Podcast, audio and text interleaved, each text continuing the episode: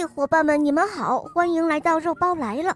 今天的故事是一位来自北京的小朋友点播的，他叫西西，我们听听他的声音吧。肉包你好，我是西西，我今年四岁，我来自北京。今天我要点播的故事是《灰姑娘》第三集。好的，你点播的故事马上就要开始喽，《灰姑娘》第三集。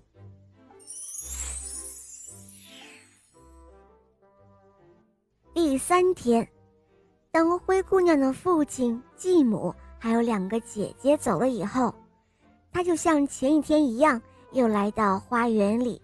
她对花园的树说：“树啊，请你帮帮我，请你摇一摇，为我抖落金银礼服一套，好吗？”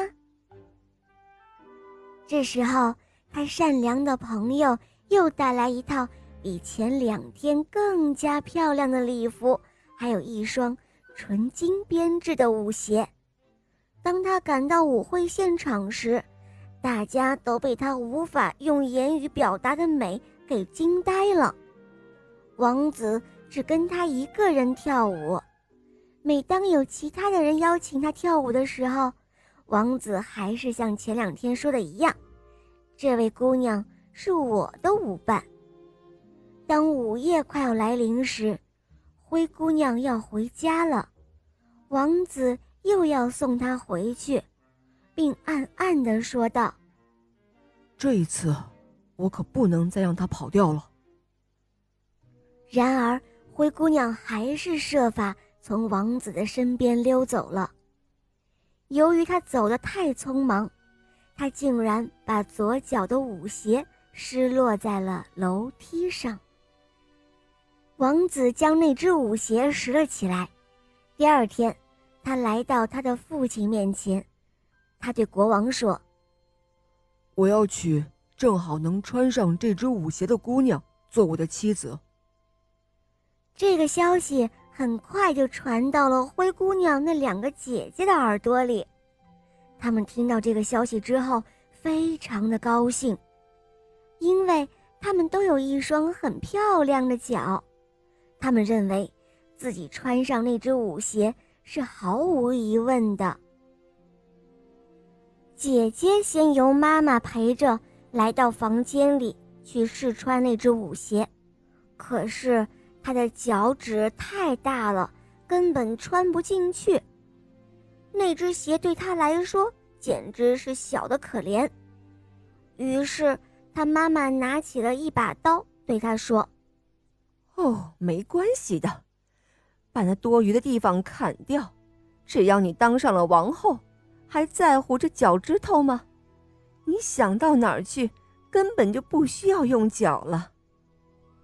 大女儿听了，觉得母亲说的很有道理，于是这傻姑娘就忍着疼痛切掉了自己的大脚趾，勉强的穿在脚上，来到王子面前。王子看到她穿好了鞋子，就把她当成了新娘，与她并排骑在马上，把她带走了。但是就在他们出门回王宫的路上，经过后花园灰姑娘栽的那棵树时，停在树枝上的小鸽子唱道：“快回去，快回去，看看那只鞋，鞋子太小了，不是为她做的。”王子，王子，快去找你真正的新娘吧！坐在你身边的不是你的新娘。听了鸟儿的话，王子下马盯着姑娘的脚看，发现鲜血正从鞋子里流了出来。他知道自己被欺骗了，于是他马上调转马头，将假的新娘带回到他母亲身边，说道。这根本就不是真正的新娘，让你的其他女儿来试这只鞋子吧。于是，妹妹试着把鞋穿在脚上，脚的前面倒是进去了，可是后脚跟又太大了，怎么穿都穿不进去。于是，她妈妈就让她削掉了后脚跟，然后把鞋穿进去。穿好了鞋子，他的母亲就带他来到了王子面前。王子看他穿好了鞋子，就把他当做新娘扶上了马，并肩坐在一起离开了。但是，当他们经过那棵树的时候，小鸽子仍然在树枝上喊道：“再回去，再回去，看看那只鞋，鞋子太小了，不是为他做的。王子，王子，快回去找你真正的新娘吧。坐在你身边的不是你的新娘。”于是，王子赶忙低头一看，发现。鲜血正从舞鞋里流了出来，连姑娘白色的长袜也都红了。他立刻调转马头，同样把这姑娘送了回去，然后对他的父亲说：“这个也不是真正的新娘，你还有女儿吗？”但是父亲的回答是这样的：“他说没有了。”只有我前妻生的一个叫灰姑娘的小邋遢女儿，这个小邋遢女儿不可能是新娘的。